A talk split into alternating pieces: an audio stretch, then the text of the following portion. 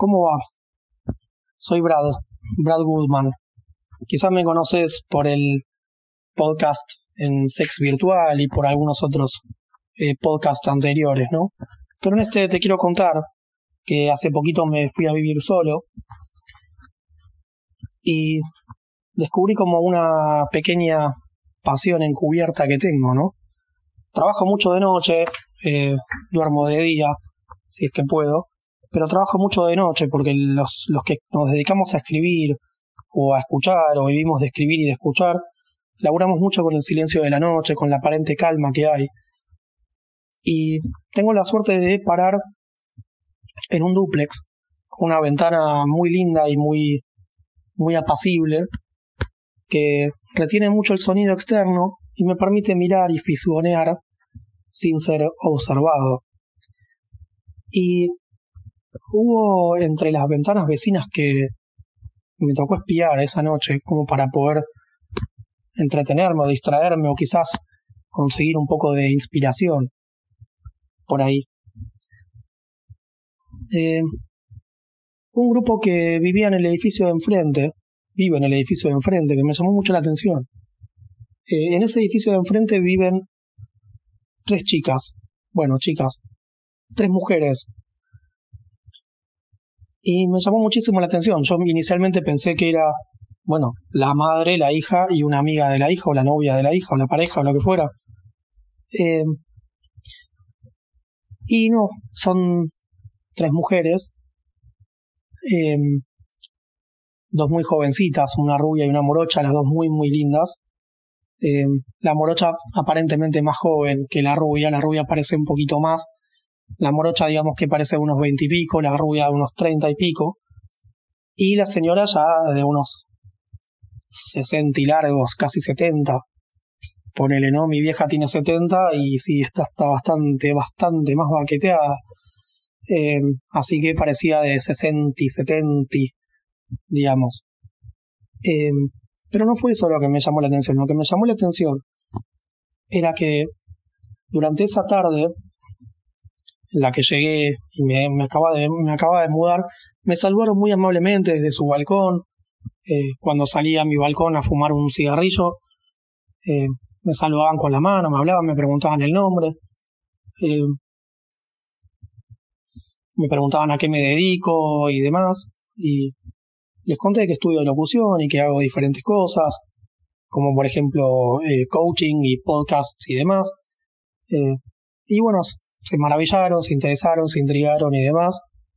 Eh, y no me dieron demasiados datos, tampoco los pedí, sobre qué, qué tipo de parentesco, qué tipo de relación tenían entre ellas.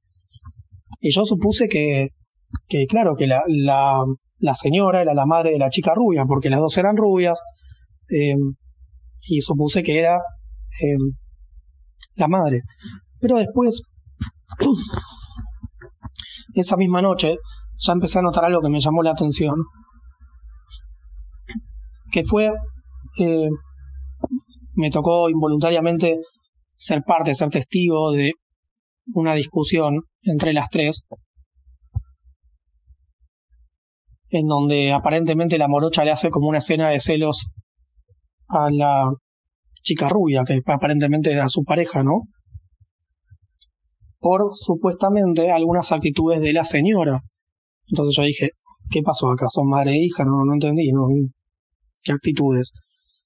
Eh, y para mi sorpresa también, esa misma, ese mismo anochecer, en donde yo estoy cenando afuera, tomando una cervecita, y presencio todo eso, eh, también veo que no solo que la morocha decide irse de una forma intempestuosa de la casa a dar una vuelta y la veo caminando por la calle, sino que eh, la chica rubia se tira en la cama, como aparentemente en un llanto, desconsolado o algo así, o en un momento de enojo.